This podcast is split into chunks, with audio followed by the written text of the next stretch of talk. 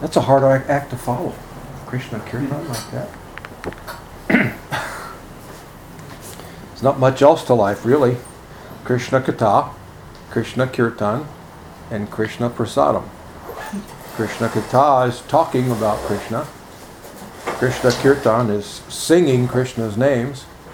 And Krishna Prasadam is taking Krishna's mercy in the form of sumptuous food stuff. So there's really nothing else to life. Although our minds tell us that there is, there really isn't. That's the absolute truth.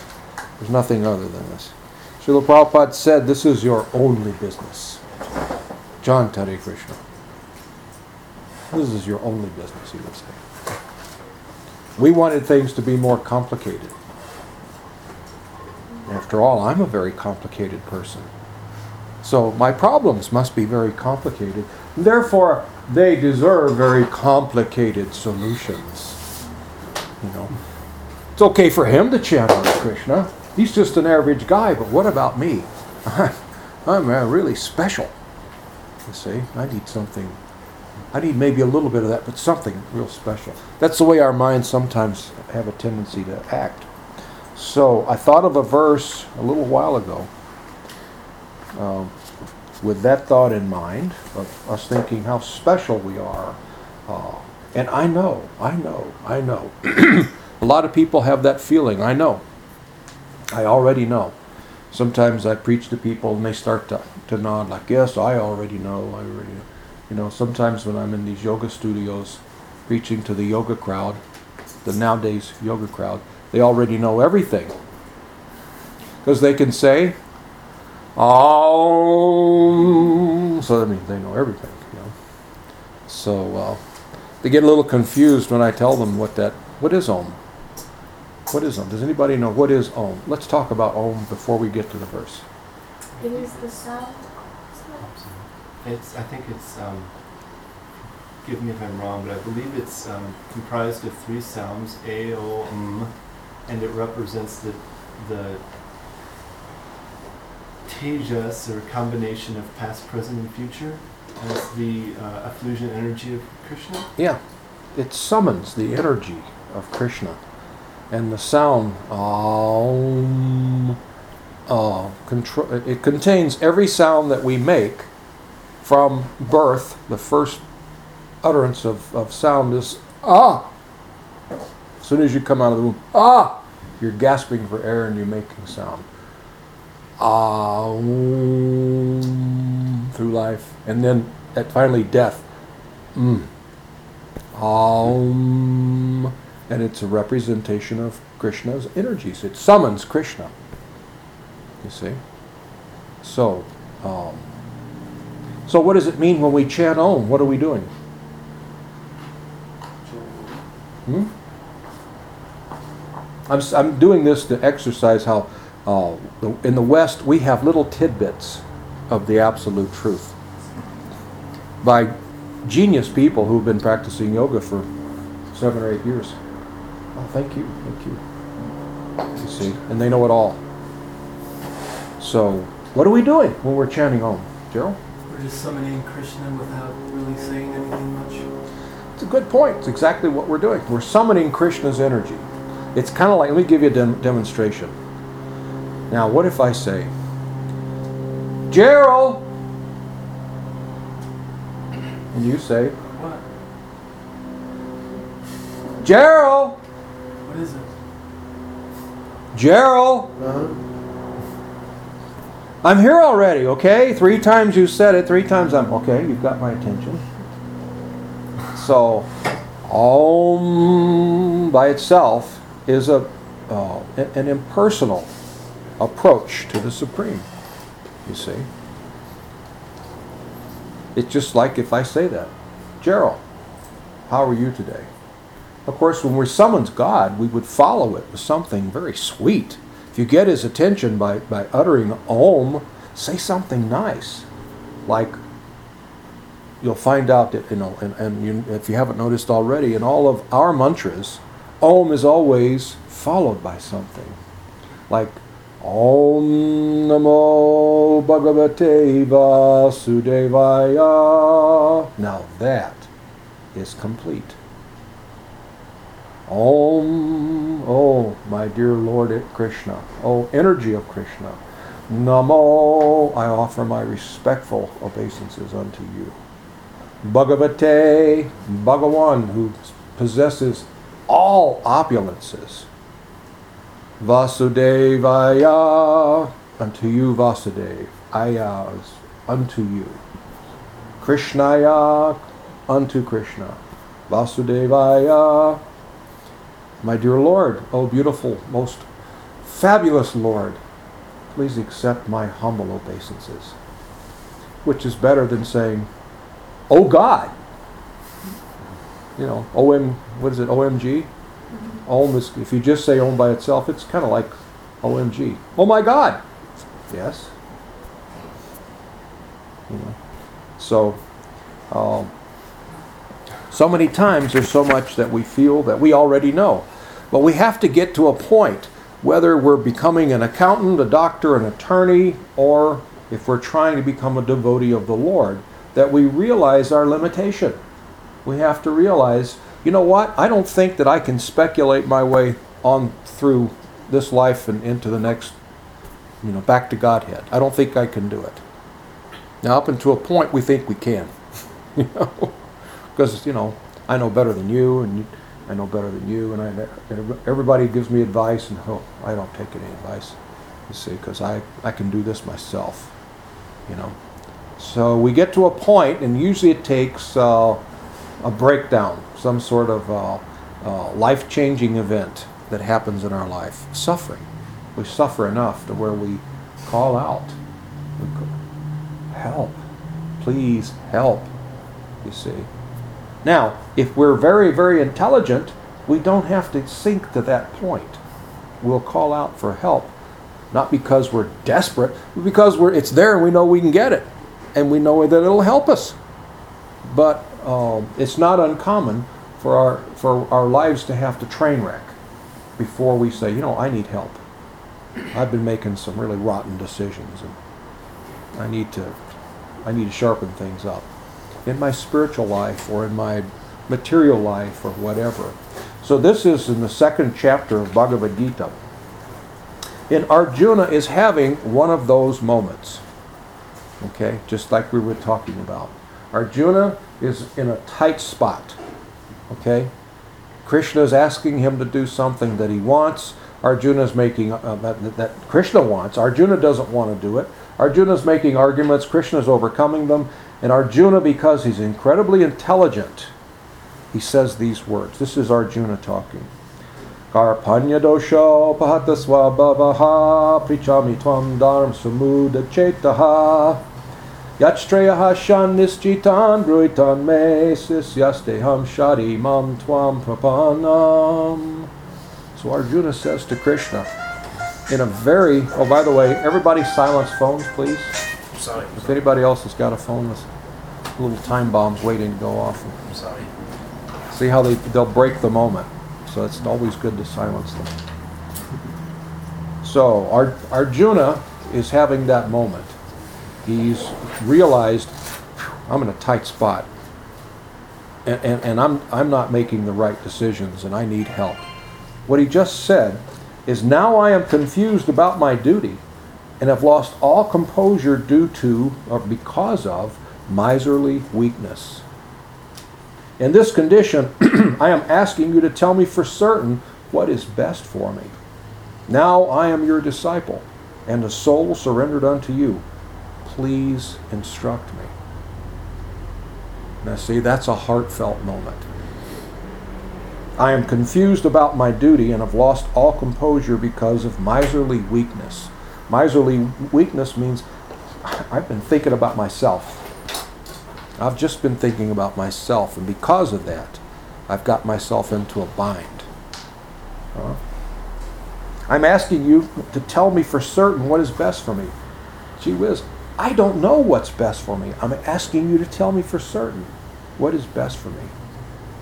Now I am your disciple and a soul surrendered unto you. Please instruct me. This is, uh, now, of course, Arjuna is a perfect person. This is a demonstration of how we approach Guru. We approach Guru in this mood, you see. We don't approach Guru because I want to join a nice, really cool looking club and they're going to give me a neat name, you know, and I get to be like everybody else, you know. It's a really cool kind of a social thing. My friends are going to say, wow, what a cool name, man. Where did you get that? I have a guru. well, I had a guru, uh, let me see, but I, let me see. Well, I had another guru, but I don't know. Let me see. Well, no, I have a guru. I just took a guru. Very fashionable. But that's not the process of taking guru. Take guru, the guru takes you back home, back to Godhead. So Srila Prabhupada says in this purport, by nature's own way, the complete system of material activities is a source of perplexity for everyone. In every step there is perplexity, and therefore it behooves one to approach a bona fide spiritual master who can give one proper guidance for executing the purpose of life. All Vedic literatures advise us to approach a bona fide spiritual master to get free from the per- perplexities of life, which happen without our desire. They're like a forest fire that sometimes blazes without being set by anyone. Similarly, the world's situation is such that perplexities of life automatically appear without our wanting such confusion.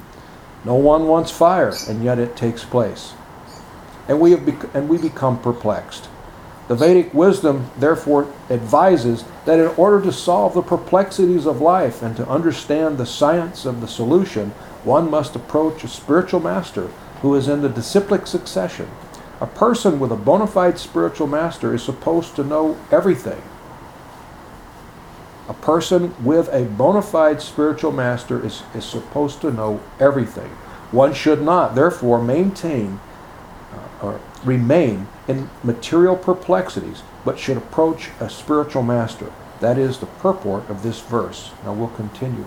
But perplexities happen, trouble happens. You know, there's that saying, blank happens. You know, you've heard of Satchitananda. And sometimes people say cheat happens, and some pe- sometimes people say something else happens because it does. Stuff happens. You can make your the best plans, and still things go wrong. Uh, the example here is like forest fire.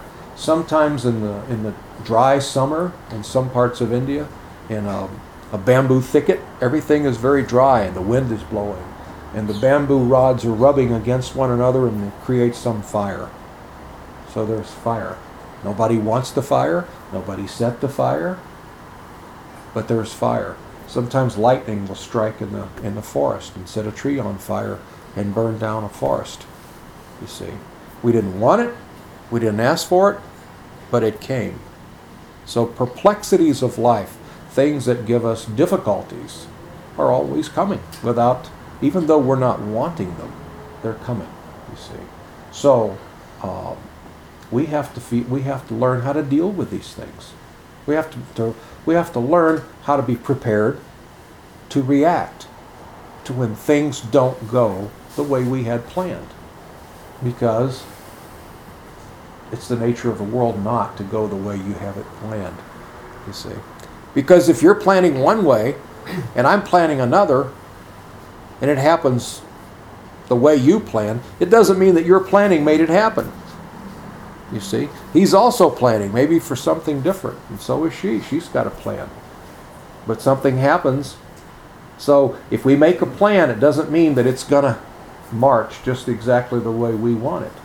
We can't make that have that expectation, and we certainly can't make that demand that I demand that things go the way I plan them. Probably it's not. You see. So any questions or discussion up until now? I'll go on with the purport. Anything? All right. Let's hear some more words from Srila Prabhupada. Who is the man in material perplexities? It is he who is not who does not understand the problems of life.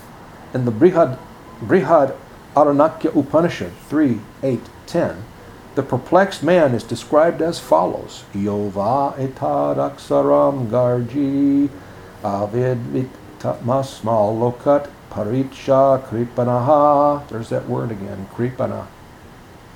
What does that mean? Kripana.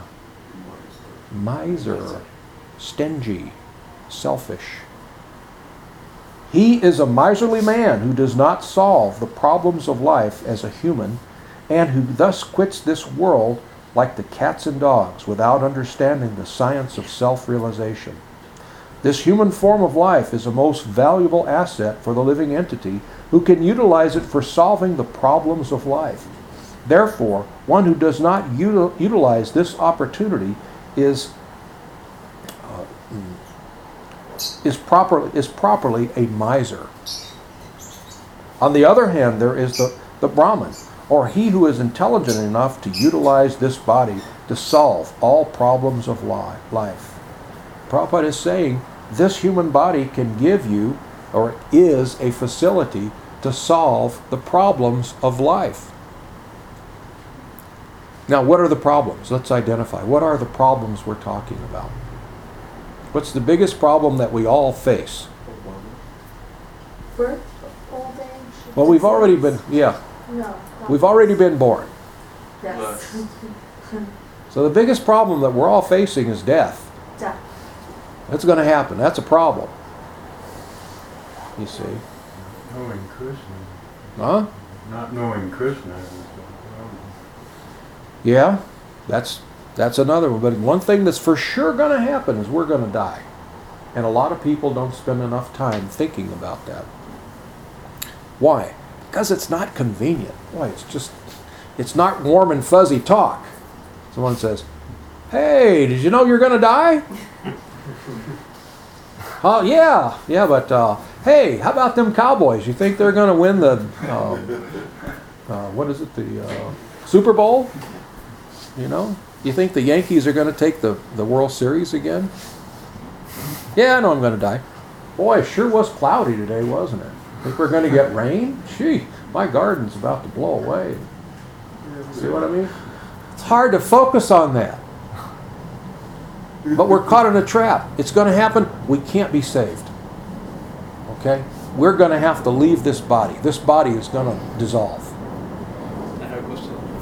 This concept, you know, unless they are, you know, have some spiritual realization, when we talk to normal people, that's kind of depressing. You know, for people when we talk about death, Yeah. in, in, in general counseling and everything, I mean, they ask me all the time, you know, why, you know, why, I mean, why you Hare Krishna bring death all the time? That's very depressing.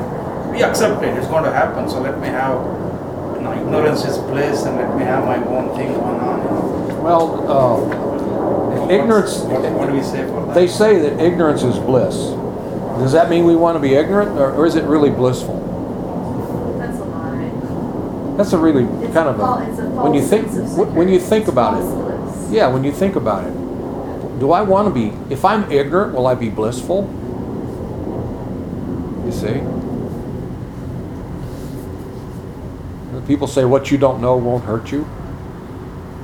What about the poisons in food and stuff like that, and the what is it? The uh, the GMO, uh, genetically mo- modified stuff. You know. Well, why not stay ignorant? Just say, I don't want to hear about that stuff. I want to, I want to be blissful. No, no, no, no. Just eat whatever. You see, ignorance isn't bliss. Ignorance is just plain ignorance. You're ignorant. You're ignorant. Doesn't mean that you're blissful. It just means you're ignorant. You know, uh, you're not any happier just because you're ignorant. But that's kind of a, you know, the the there are a lot of folks that have that L, you know, the lose, losers. Losers say things like that. Well, ignorance is bliss. Yeah. Once we transcend the three modes of uh, nature, ignorance, um, passion, and goodness, Mm-hmm. then death becomes it doesn't it's not it's no longer a problem because we know that our soul lives forever, and we know once we transcend the three modes of nature, we're no longer subject to the same bondage of this material world. So we have a hope in death Yeah. instead of a fear for it. Now that's a giant step forward. that's a giant step forward, but it's not a, it's not a, uh, it's not a bullseye. Because with that understanding, uh, I know I'm an eternal living entity, and I know that I'm not going to die with this body. That's what you're saying, right? Okay. Okay, so what is my next destination? Well, I mean, once we transcend the three modes of nature, we really don't think about it. We just enjoy our lives while we're here. And this is eternity. What does right that? now. What does that get? What does that? No, this isn't eternity. This is this is temporary. Okay, Tucson won't be here in another thousand years. How we perceive it is temporary. It's just a perception. Yeah. Time is a man-made thing. No, time is God. Krishna says in Bhagavad Gita, "Time oh. I am, time I am." He says. Otherwise, because he created this material world, and everything that Krishna creates is perfect, like him. Everything that emanates from him, since he is perfect, it is also perfect. So this world would last forever if Krishna didn't come himself as Kala. Eternal time.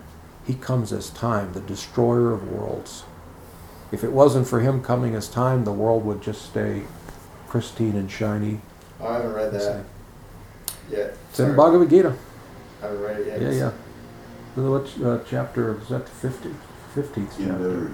Huh? 11th. Yeah, knowledge of the absolute. Where Krishna's saying, "What I, I am the taste of water.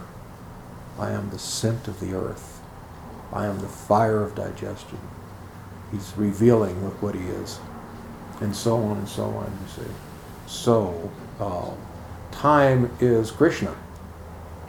So, um, but the complete knowledge is not only to know that I'm eternal, but now that I'm eternal and I'm going to leave this body, where am I going to go next?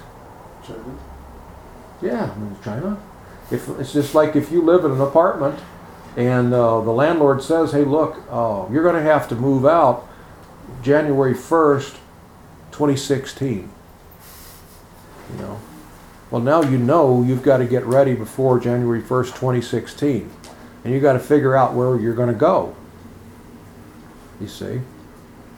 And sometimes the, the, the, landlord may say, Look, you know, I'm not sure exactly when, but you don't have a lease, but I'm going to ask you to leave at any moment. It could be today or it could be 20 years, but it could be tomorrow, but I'm going to ask you to leave any minute. So, you know, that's.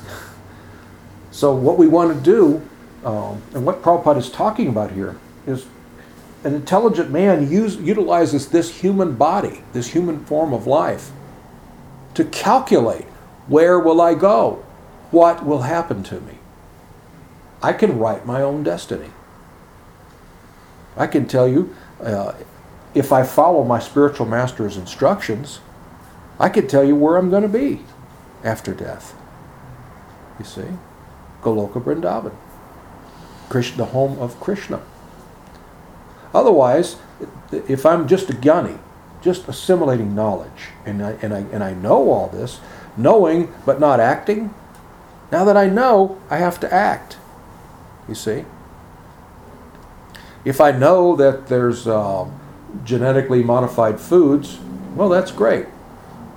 If I act, I stop eating them or I avoid them if I know that uh, nicotine will kill me. Now I act. I avoid nicotine. You see?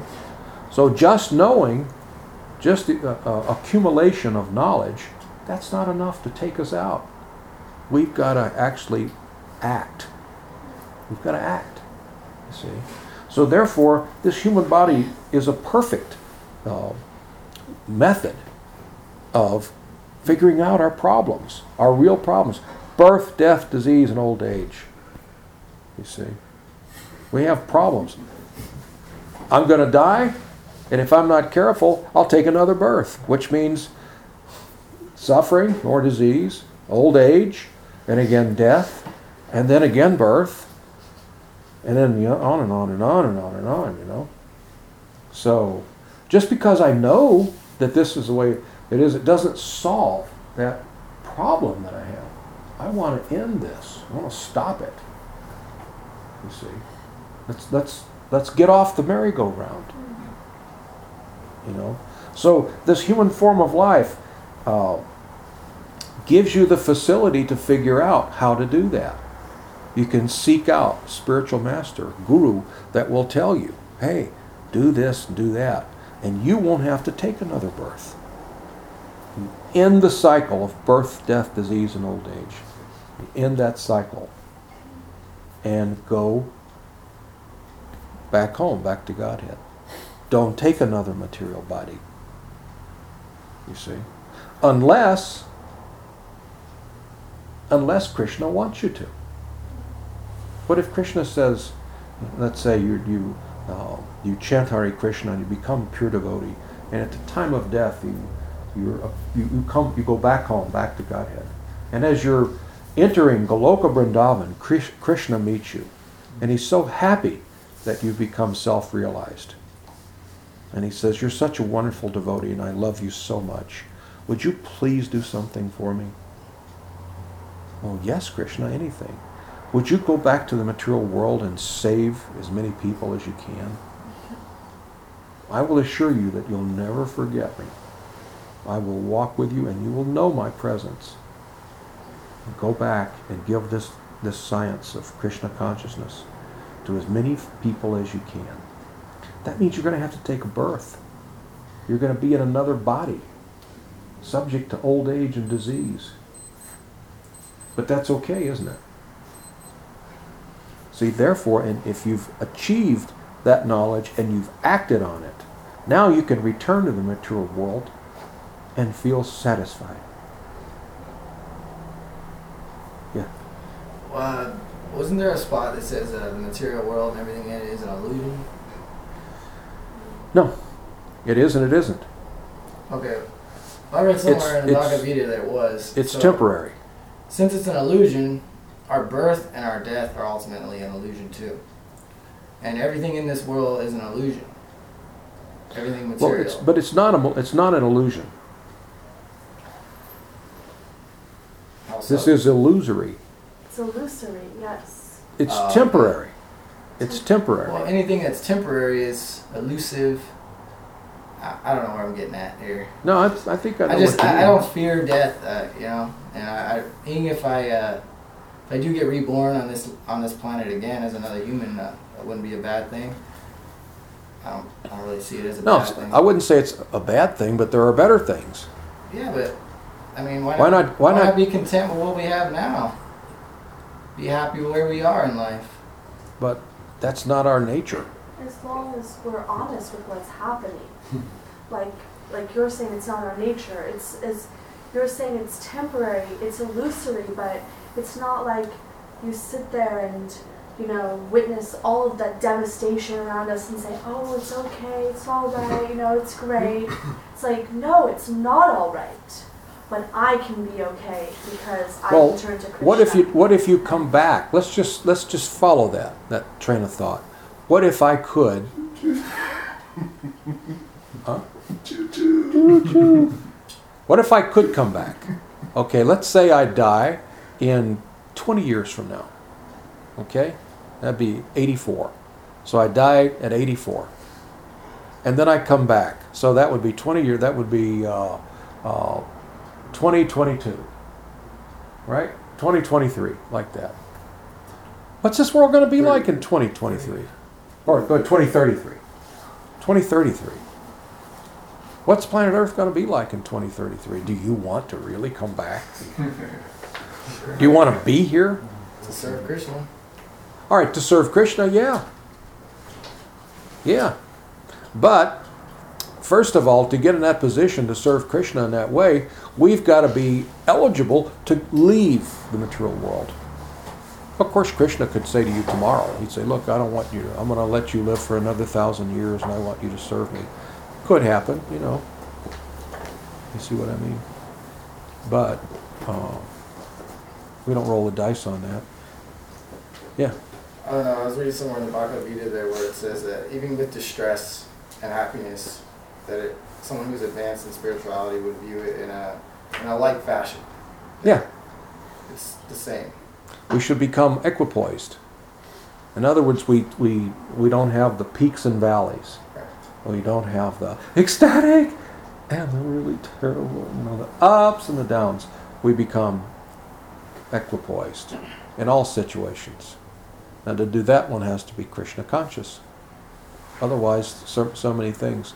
Now, as, as far as feeling death or fearing death, Srila Prabhupada says that uh, the, the teeth of the tiger are very fearsome. You know, we should fear the teeth of the tiger. You know, they're sharp and they're powerful. You know, so well, we are afraid of the teeth of the tiger, but the cubs of the tiger are not, because those same teeth pick them up by the nape of the neck. You see, and carry them around. They actually like that. The cubs like it when their mama picks them up like that. You see. So uh, what he's saying is that the, the, the jaws of death to someone who isn't Krishna conscious are very uh, fear, fearsome. You know, we should be afraid because we don't know what our destination is. We don't know what will happen to us. But for the devotee, these same teeth of death, they're not. We're not afraid. We're not afraid. If we become Krishna conscious, we know whatever is happening will be good. Krishna will take care of me. Krishna may say, "You take another birth." He may say, "Come on, come back home." That's okay, as long as I can keep my Krishna consciousness, and we're guaranteed that we never leave, uh, we never lose whatever Krishna consciousness that we have. We never lose it. Whatever you gain, you never lose. At the time of death, if you take another birth, you take off right where you left off. There's no, uh, there's no uh, surtax or anything like that. Any, there's no uh, admission fee or anything. You know, see, you take off right where you left off. So whereas that's encouraging, still, who wants to come back to this material world? Unless Krishna says, I want you to. Please do this. I want you to go preach and save the world. You know, I'm going to send you to another world, whether it's earth or wherever, you see. So the, the point is, let's use this human form of life to, be, uh, to become eligible to go back to Godhead. We want to go back to Godhead. Now, uh, it's true that a, a devotee, as he becomes perfect, he actually loses the desire for liberation. In the Damodar Ashtaka prayer that we'll be singing next month every night, uh, there's talk like that. I, my Lord, I have no need for liberation. I just want to remember your boyhood pastimes. You see. So that's a step up. In the beginning, we want liberation. Why do we want liberation? Because I'm looking out for me. And I want, I want, I want. I'm hankering for liberation. Oh God, please save me. Which is good. That's putting a, that's a step forward. Oh God, please help me. Please save me. When you actually uh, have your love for Krishna perfect, then you're saying, Oh my Lord, how can I serve you? What can I do for you? I don't care about liberation. I just want you. If I if I have you, I don't care where I am. You see. One does not have to leave the material world to have Krishna. To be liberated, you don't have to die. It's like we've talked, we've spoken so many times that Krishna wants you to have uh, knowledge of Him. He wants you to have it in this lifetime.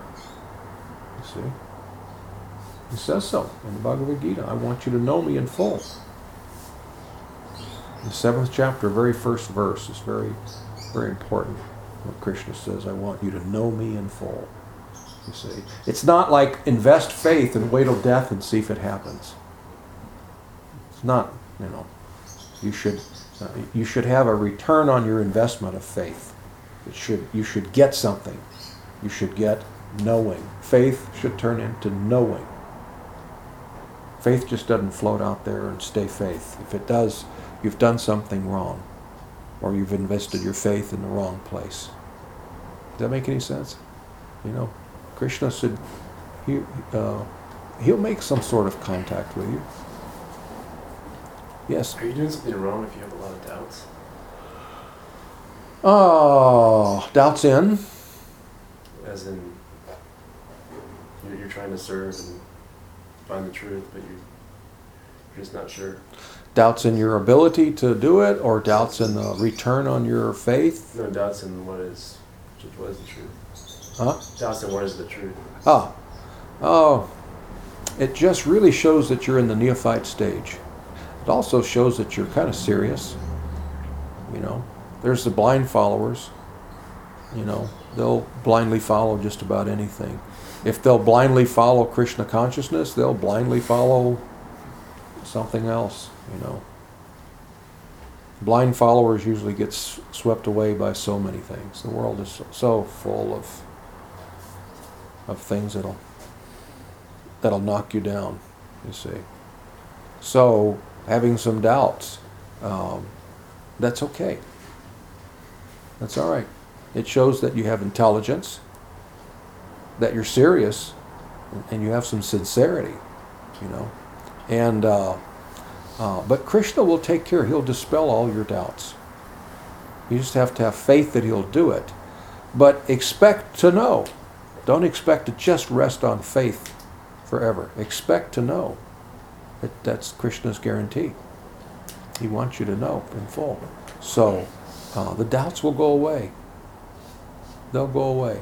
It just takes time. You have to, because right, right now, uh, well, let's say in the beginning, before we turn to Krishna consciousness uh, or fully devote ourselves to spiritual life, we have faith in the material energy. We have faith in it, you see. Then we start to, to lose faith in the material energy as we gain faith in the spiritual energy. But then we go from a period of, uh, into a period of mixed faith. I still have some faith in material energy. You see, a lot of faith in Krishna consciousness, but I still have some faith in material energy. You know, there's still so many things over here in the material world that are attractive. They were good to me at one time. Of course, they smashed my life again and again, but I think I can do it differently now. You know, I think I can. I think maybe that my senses have been purified by this knowledge that perhaps I can go back and do it this time and I'll really enjoy. I'll know how to squeeze some enjoyment. This time I can squeeze the rock and get blood out of it, you know. I know I can do it. I'll chew it again, and this time it'll taste sweet. Although I've chewed it and chewed it and chewed it and really never really turned out that great. But maybe this time it will, you see. So we're, we, have, we start to have mixed faith. And in that period, the devotee is kind of going, he's back and forth. You know, it's like being in a boat in a, in a, a storm. You're tossed this way and that way. I have faith in Krishna. Oh, I have faith in material energy. I have faith in Krishna. You see, back and forth. And sometimes you lose. You may lose for a while anyway. You may lose. Uh, you may gain more faith in material energy than you have in the spiritual energy, and you become swallowed by the material energy again. You stop chanting. You stop going to the temple. Stop associating. Find yourself covered over. But you haven't lost what, what you gained. And someday, after suffering enough, uh, something will wake you up, and then you try it again. You see, uh, not for everybody. Some, not everybody has to go through that, but it's possible for that to happen. But then you get to the point where you have practically all of your faith in Krishna, and maybe just a teeny little bit left in the material energy. And then you get to the point where you have no faith in the material energy. You see the material world as a scam. It's a scam. It's people trying to. What are the things that make people act in the material world? This is important for us to all remember. If someone is doing some activity in the material world, I'm not talking necessarily of pure devotees, but everyone else, they're looking for either Name, fame. Exactly. Fame, profit, adoration, distinction. You see. There's, you know, it's like uh, I was talking to one of my godbrothers today, and, you know, something, he, he was telling me that uh, there's this new thing, they're saying, well, the dollar's going to collapse. The dollar's going to collapse. You know. Yeah, okay. Uh, so what's he selling? Somebody's trying to sell you something. Probably gold. Usually when I hear those things, did you know the dollar's going to clip? Put your money in gold, like I do, or silver. They're trying to sell all this stuff, you know. You know, so people have been predicting the end of, of days uh, all of my life. You know, I can remember when I was a kid growing up in Chicago, there were these weird people on the street corner, they had signs, "The end is near." You know, they, they had long beards, and this is before the hippies and beatniks. I was just a kid. They're walking around. This is in the fifties with signs. The end is near. You know, repent. The end is near. I mean, there's a there's a somebody told me last night. Was it you, Gerald, that told me about you can Google. What is it? You can Google um, false end date prophecies. Yeah. It'll give you a list going back at least two or three hundred years. it's not new. It's been predicted that it's going to fall apart any minute. See, and it always does in little increments, but there, there people are thinking that it's just going to be, it's going to blow away. Oh, how can it go much longer? It's been, uh, it's always like that. Y2K was supposed to wipe us all out. Remember that? Oh yeah. You know, we were all got, oh, the computer's going to shut down. That means the trucks aren't going to move. There's not going to be any food. And, and people were buying food and, you know, and, and water and everything. And then, uh, but at midnight, nothing happened. the sky didn't fall. You know, it never has. So, um, anyway, these perplexities of life will come regardless. It's like it's, Prabhupada says here fire may come in a forest. We don't want it. We didn't plan for it to happen, but it will. Things will happen. We have to be fixed in who we are. Who are we? We're eternal servants of Krishna. If you think you're anything else, that's false ego. The sentence, if you say, I am, and end that sentence in anything other than uh, an eternal servant of Krishna, that's false ego. It's wrong. It's fictitious. I'm an American. I'm a, I'm a Texan. I'm an Arizonan. I'm a, I'm a Democrat. I'm a Republican. No, you're none of that. You're an eternal living entity that's a servant of Krishna. That's what you are. That's your that's your real identity. You see. So as long as we know that, and if I'm if I'm an eternal servant of Krishna, that means I should be. Let me do the math here. Eternally serving Krishna. So if I'm an eternal servant of Krishna and I'm eternally serving Krishna, I don't have any problems. If the world goes broke, okay, you know. So here I am, doing the same thing tomorrow after the world falls apart that I was doing today. 16 and 4. 16 rounds and four regulative principles and trying to save the world. That gives you ultimate s- satisfaction. You know, if the dollar collapses, we're still going to be doing the same thing. There, be, there may be more challenges. But if we depend on Krishna, he will take care of us. You see. Srila Prabhupada had so many challenges. You know, I mean, it wasn't that, oh, you know, Krishna parted the ocean. Prabhupada got on the boat to come over here. He wasn't carried by a, a great swan. You know, he was on a, a junky freighter. You know, he had two heart attacks, terrible seasickness.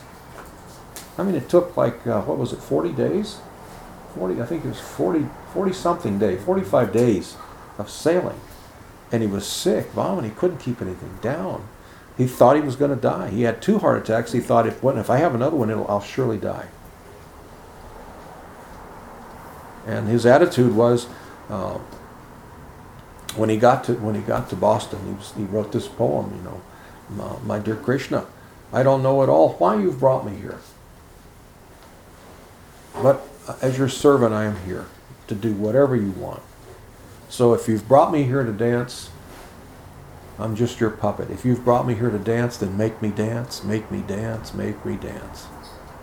In other words, he's saying, My dear Lord, bring it on. Whatever you do to me is your mercy. You see. And he struggled for a long time. It wasn't like he came over here and, uh, you know, we used to, when Prabhupada would come to the United States, we'd meet him at the airport. We'd have like tons of flowers. We would shower flower petals in his path as he walked through. Umbrella over him, kirtan, many devotees. You know, it wasn't like that. He got off the boat and there was nobody at home. There was nobody there. And he was in New York by himself, living on the streets for a year alone. Sometimes sleeping in the doorway in a raunchy part of town in the Bowery. You see. So he had some challenges. He had some perplexities. At one point, someone was letting him live in an office. He was living in someone's office. He had a place that he could stay in out of the winter cold. And he had this little typewriter that he was typing his, his, his manuscript, ma- manuscript for Bhagavad Gita. And he had it three quarters of the way full. He was hand typed manuscript of the Bhagavad Gita. And uh, while he was out one day, someone broke in and stole his typewriter and his manuscript. Started all over again. You see? But Prabhupada felt like, you know, I am your servant, Krishna.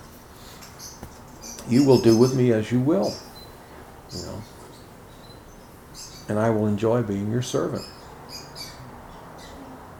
And so after a while, Krishna realized your love for me is so intense that I can't break it. I've, I've challenged you every step of the way. You've, you've come here to serve your guru. Your guru gave you this instruction to take this Krishna consciousness to the Western world, starting out in America. And I've challenged you every step of the way, but you continue. And then Krishna gave him everything. It's like overnight, almost overnight. You know, this Krishna consciousness movement. We called it the, uh, what was the, the Krishna conscious, the Hare Krishna explosion. You know, after about two or three years, it just, it just blew up. You know, it just became this gigantic movement. And it's still doing that today. The effect is still happening today, although it's not happening as quickly as, as we used to see it, or as quickly as we want to. We want it. We want it. We want to see the whole world saved. We want uh, the effect to happen right now, isn't it? We'd love for everybody to be a devotee. But it's still happening. You know, Srila Prabhupada is still actually doing this. He's doing it by, by his books. Prabhupada is making devotees. So many people come to the temple because they got a book. Somebody on a college campus distributed a book, or somewhere in a, in a parking lot somewhere, someone distributed a book, or they got one at, uh, at a used bookstore or wherever, but they came in contact with Srila Prabhupada through his book. And they read it, and he convinced them to seek out Krishna consciousness. You see, to, to utilize this human form of life. Otherwise, uh, if we don't use this human form of life to uh, become uh, conscious of Krishna and conscious of our eternal relationship with Him, then what is the difference between us and an animal? The Prabhupada says the animal's walking on four legs, we're walking on, on two. Everything else is the same. Eating, sleeping, mating, and defending. You see? If all we do in life is eat, sleep, mate, and defend, then what is the difference? We're a sophisticated animal. You see? The human body is meant to do those things, plus figure out what is my destiny in this next life, after this death. What will happen to me? Where, where will I go? You see? And to take shelter of uh, Guru and Krishna and see that we go home back to Godhead. So Prabhupada told us um, that we should want to go back to Godhead. We're not at the point where we can say, oh, you know, Krishna, that's okay. Uh, I don't need liberation. I'll stay in this material world and, sa- and save everybody. We're not at that point. Prabhupada said, no, best that you want to go back. want shoot. That's your target. You know, uh, what is this uh, global positioning? The GPS. Is it a GPS? The Yeah. Global Positioning Service. Yeah. Satellite. Satellite. Global Positioning Satellite. You know. So when you get in your car, eh, does anybody have one of those things? Anybody in this room have one? All right, when you get in your car or wherever, you put in the destination, right? And it tells you how to get there. If you don't put in a destination, it doesn't know what to tell you. So we have to have a destination. So in, in our spiritual GPS, let's put in Goloka Brindavan, lotus feet of Sri Krishna, and then follow the directions. And like I say, if we get there and Krishna says, Well, thank you for coming, I'm glad to have you back, but I want you to go to the material world and save the world, that's okay. But let's shoot for Goloka Vrindavan. You see? And, not because we're just, it's okay if we're stingy and we just want a better, uh, you know, a better situation than the material world. But let's do it because it pleases Krishna. It makes him happy. It would make him happy if you came home. He wants you to come home. He wants you to give up this nonsense. Animal life, human life, this life, that life, material energy, tangled up in this. You see, tangled up in that. Suffering here, suffering there. Krishna doesn't want that for us. So, any any questions or discussion? When you asked if it was, when you asked if um, if it was bad that he had doubts, made me think of um, when Krishna is speaking the Gita to Arjuna, and he says, just to dispel any doubts. Um, he talks, and he also refers to doubt, the demon of doubt. So because Arjuna has Krishna, all of his doubts are ultimately dispelled because he can, you know, say, Krishna, what about this and what about this, you know? And Arjuna, you know, being Krishna's friend and, you know, great, one of his greatest devotees, is also like, he, um, very, you know, educated. He's very intelligent. So he is asking questions that are very, you know, pertinent to our, to our ourselves as humans in the struggle of life. But I think, um, Yeah, and Krishna tells him again and again. First of all, Krishna removes his doubts. yeah, yeah. You see, and then um, all through the all through the Bhagavad Gita, Krishna says again and again, "Have no doubt." You see, have no fear. He makes a statement. He makes a promise. He says, "Have no doubt." This is true. Have no doubt. You see, so but at a point, it's okay. It's natural for us to have a doubt. Why? Because we've been shafted so many times. You know, I mean, like we were just saying, the world's been falling apart. It's supposed to blow away here for for 200 years now. Probably further back than that. It's just been recorded for 200 years. I'd say probably 2,000 years ago, there was probably some nut on a street corner with a sign that says the end is near. But in Roman or whatever, you know, this is not a new phenomenon. It seems to be growing, you know. I mean, with the conspiracy theories and the whole thing, and it's just like, so much to think about besides Krishna, isn't there? Mm-hmm. You know, so many things that, and the material energy makes you think that, like, yeah, it's good that you're thinking about Krishna, but look, there's an emergency. Think about something else besides Krishna because the world's going to fall apart. It's, it'll, it'll try to trick you and trip you up. It's its nature. It's supposed to do that. The material energy is supposed to do that. I'm glad that you're thinking about Krishna. But hold that thought. Let's think about this. Do you realize what's about to happen? You, what about there's a comet that's somewhere out there and it could be coming right at us right now? Oh God, give me a break. Did you have a question? Actually, when he was talking about liberation, this, I remember this purport.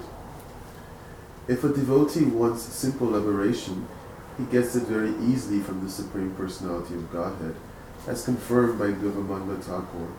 Mukti Swayam Mukulitanjali Sevate Swayam. For a devotee, Mukti is not very important because Mukti is always standing on his doorstep, waiting to serve him in some way. A devotee therefore must be attracted by the behavior of the inhabitants of Vrindavan who live in relationship with Krishna. Don't worry about liberation. Yeah. If you get Krishna, you've got liberation. Now, where that liberation may manifest doesn't matter.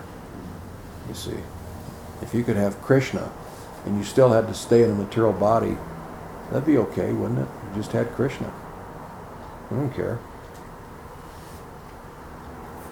Please tell us uh, how to get more faith in uh, words of Krishna and then spiritual practice, and Krishna consciousness practices. Giving up and staying away from the material energy. We should become refugees from the material energy. We should try to hide from it. Really. I mean, it's a very serious thing. I see uh, so much activity in uh, uh, amongst people that are devotees. They're agitated by the material energy. You see, it, it's um, um, an impediment to your um, becoming Krishna conscious. You see, it is. Stay away from the material energy. If you have to go out into material energy, which we all do, look at it as a scam. It's a scam. It's a bunch of people trying to convince you to buy their product. That's it. I mean, that's end of statement. It's a bunch of people trying to buy, get you to buy their product or their service. You know, you need this, you need that. You know, you can go to a health food store and um, and you may have a, a problem with dry skin. Your your feet are going to crack or whatever. And you would you would think that in a perfect world you could go in and find out exactly what's the very best product, but they're going to sell you what they want to sell you. And somebody might have convinced them that it's the best product, but somewhere along the line, somebody's just trying to make money. Why is your product better than the guy's next door? Well, because ours is organic. We were talking last night. They throw this or- uh, organic thing around. If it's organic, it's uh, it's always better. You know, uh, uh, what was it we were talking? Organic wine. organic wine. Well, inorganic. and organic cigarettes. It's still alcohol and nicotine. It'll, they'll both kill you. Organic wine will make your liver fall out just as quick as inorganic wine. And what would be the difference? Because it's distilled anyway. When you distill something, you boil it and you get the essence that comes off. Does anybody know what distilled water is? It's just the essence of water. All the if you have gook in water and you boil water, the steam that comes off doesn't have any of the gook in it. It's pure. So if you boil some mash that you have rotting grapes in, you know, or fermenting grapes, what comes off is the essence. If there were any chemicals that were in the grapes from fertilizers or pesticides, they can't come up in that. It gives me a headache to see what's going on in this mature world, you know. I mean, really, it's just, you know, organic cigarettes. they're, they're free of, uh, of chemicals. they're, uh, oh, you know, so. It's a joke. See the material world as a joke. Whenever they start telling you, you know, you need to do this or you need to do that or blah, blah, blah, blah, blah, blah. Um, you know, a, everybody's trying to sell you a used car. They look at it like that, you know. Uh, until someone's telling you the truth. They tell you about Krishna. You see, how to, how to attain Krishna. Oh, now that's true. The rest of it, you just have to navigate through the uh, minutia. You see, you just have to navigate through it. And to keep from going crazy, find a little bit of humor in it. you know, it is kind of funny when you look at this material world. We've, we've used this example of like uh, the uh, uh, the Wizard of Oz movie. You know, when uh, Toto, the little dog, she was Dorothy was in the Emerald City, and there's this big head up on the uh, on the screen of the the uh, the wizard, you know, and she's like, oh, there's these fire, there's flames coming up, and she's thinking, oh, you're a real wizard, and Toto finds that behind the curtain there's this man, and, and it's really him. She found out it's a scam. He's saying, pay no attention to the man behind the curtain, you know. I, remember that when I see the material world. The material world is trying to tell you, pay no attention to the man behind the curtain. In other words, pay no attention to the fact that you know that this is illusion, illusory. It's temporary. but hey, overlook that. Buy my product. Sign my petition. Give me your vote. Vote for my candidate. Think like I think. Join my group. Whatever. Buy my car, buy my this, do this, do that. You know, overlook the fact that this is just a bunch of hogwash. So yeah, yeah, we have to constantly be uh, uh, uh, aware that it's all hogwash. Krishna is the supreme absolute truth. End of statement. All right, I guess we have to wrap it up. Thank you all so much. Hare Krishna.